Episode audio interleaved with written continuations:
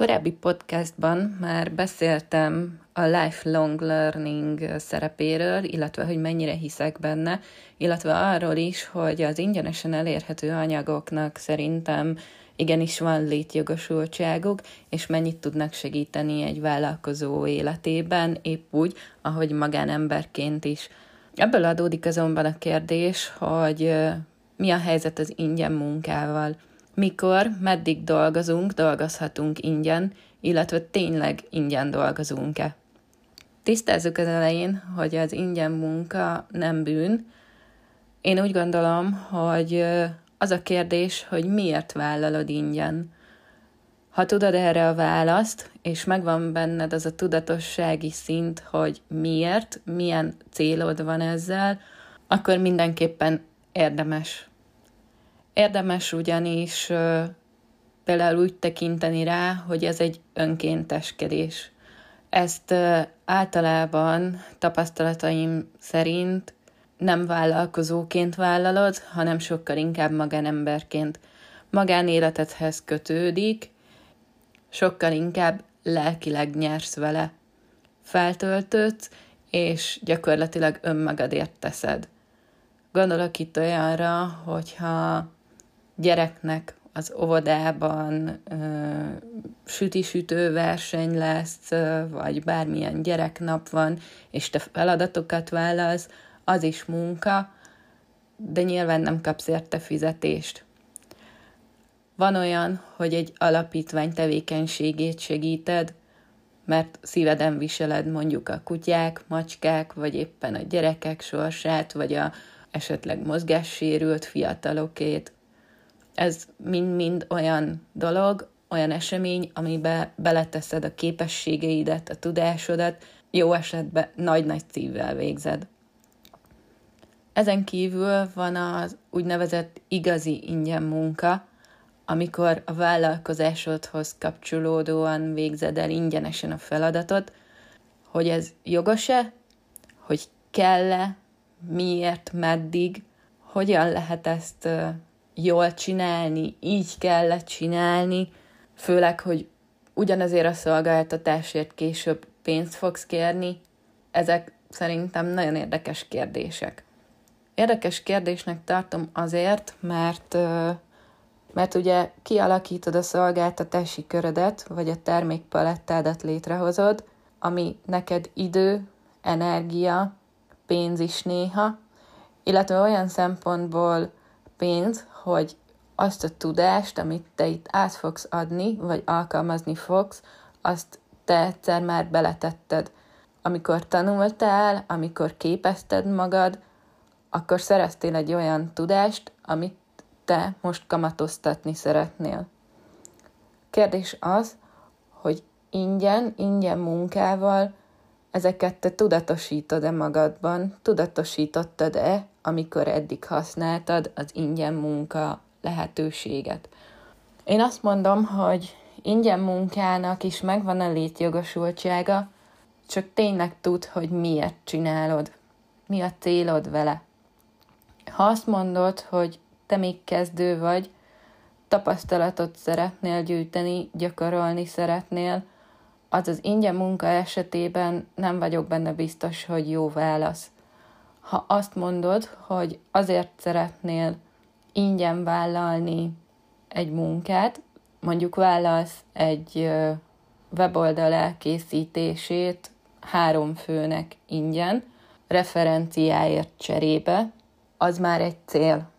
Tudod azt, hogy referenciát szeretnél vele, tudod azt, hogy három darabot, tehát három főnek segítesz, három darab munka, tudod, hogy ennek mennyi az értéke, és gyakorlatilag kezdőként három különböző weboldal elkészítésével mennyi gyakorlatot és milyen tapasztalatokat tudsz szerezni. Ez szerintem már egy olyan háttér, amivel nyugodtan azt mondhatod, hogy igen, ez egy jó döntés lehet. Ugyanígy jogosságát érzem akkor, hogyha új szolgáltatást vezetsz be, hiszen akkor még valahol csekkolod az ügyfeleket, csekkolod a piacodat, hogy hogy fognak rá reagálni. Tehát ha azt mondod, hogy 3, 5, 10 főnek ingyenesen biztosítod, próbálják ki, nézzék meg, cserébe adjanak ajánlást, véleményt, szintén ott vagyunk, hogy a weboldaladon szeretnéd ezeket megjelentetni, a Facebook, Google, stb. oldalon szeretnéd visszajelzéseiket felhasználni contentként, ez megint egy olyan kidolgozott terv, egy olyan stratégia, amit érdemes használni. A kommunikáció kulcs ebben az egészben. És kommunikál jól. Nem biztos, hogy mindig ingyen kell lehet, hogy egy alacsonyabb áron, mint a piaci, érdemes elkezdened, és majd később, ahogy egyre gyakorlottabb leszel, egyre rutinosabb leszel, akkor tudsz árat emelni.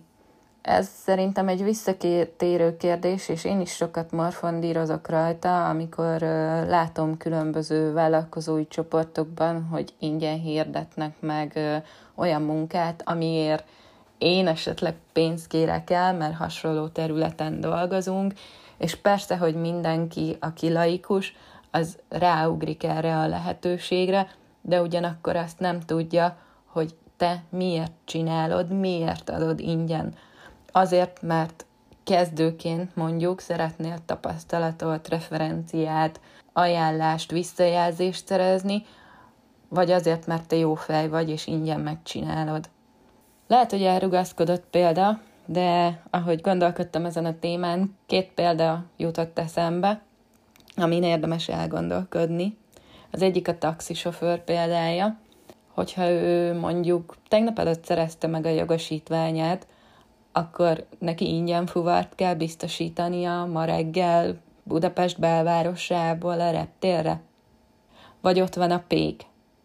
Ingyen kenyér egész héten, mert két hónapja végzett, és még nem olyan szép, piros, ropogós, formás, mint amilyennek kellene lennie? Maradjanak ezek nyitott kérdések, de szerintem érdemes ezt, a, ezt az oldalát is végignézni és végig gondolni, hogy milyen típusú vállalkozó is vagy te, milyen a szolgáltatás palettád, mit tudsz ténylegesen vállalni, hogy ingyen elkészítesz ingyenes elbuk és társai kapcsán jó kérdés az, hogy ingyenes, ingyenes-e egyáltalán, mert hogy neked ö, rengeteg munka.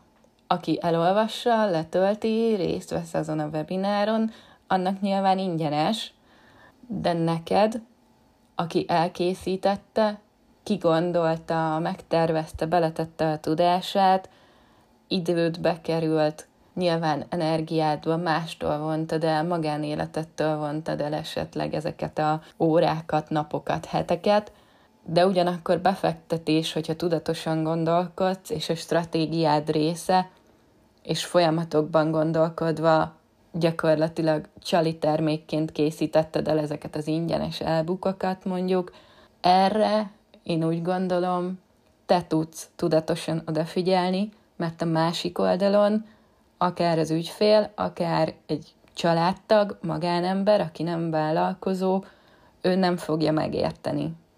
Amitől az utóbbi időben nagyon falra mászok, az a bizonyos első ingyenes konzultáció. Bevallom nektek, szoktam ilyenkor tízig elszámolni, és utána tovább lapozni. Én nem szerettem ezt a fajta ingyenességet, senkitől sehol semmikor. Elgondolkodtam, hogy miért. Szerintem jobb lenne, ha tényleg azt akarja az első konzultáció, amire én gondolok, akkor ezt inkább hívnám egy ö, ismerkedő beszélgetésnek mondjuk, ami legyen olyan max 15-30 perc, és arról szóljon, hogy ő gyakorlatilag már ismer téged, tudja, hogy ki vagy, mire számíthat tőled, és ebbe a rövid időbe, amit ingyenesen biztosítasz neki, akár online, akár személyesen, arról tudtak már érdemben beszélni, hogy ő mit várna el tőled, mi a feladat, milyen határidőre kellene elkészülnie, tudod-e vállalni így, milyen kérdéseid vannak, hogy maximálisan az ő elképzelései szerint tudják teljesíteni, Tehát gyakorlatilag nem abba az első konzultációs időpontban kellene meggyőznöd, hogy igen, te vagy a jó választás számára, ezért az ingyenesség, ingyenes első konzultáció, ingyenes első egyeztetés, vagy, vagy megbeszélés. Tehát, hogy itt én úgy gondolom, hogy a megfogalmazással van a legnagyobb probléma, amit lehet, hogy te értesz vállalkozóként, de a másik oldalon nem biztos, hogy ugyanazt gondolják. Sokszor, sok helyen az ingyenes első konzultáción nyújtott teljesítmény, nevezzük ennek, a folyamatos kommunikációba, a rendszeres online jelenlétbe már bele kellene építeni. Ott kellene megmutatni, hogy ki vagy, mit tudsz, mit tudsz adni, milyen a stílusod, hogy beszélsz, hogy kommunikálsz, mire számíthatnak tőled, és hogyha ez alapján szimpatikus vagy, akkor választanak és lépjenek a következő szintre, ami lehet ugye ez az első ingyenes egyeztető beszélgetés.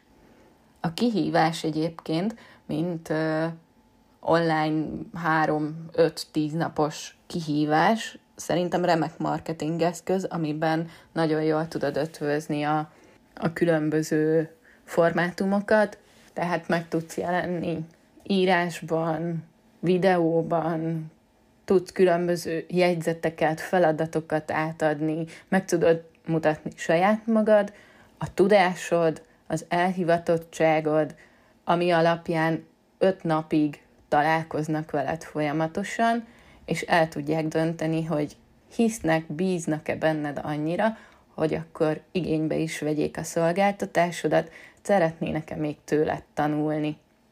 Van egy érdekes kérdéskör, amit én ide az ingyen munkához megemlítenék, ugyanis évek óta gondolkodok rajta, hogy nálunk miért nem működik. Sok rétegű, sok dolog van mögötte, nem szeretnék belemenni, nyilván megvannak a válaszaim erre a kérdésre, de hogy mi is ez? Ez a donét rendszer, vagyis az adományozás.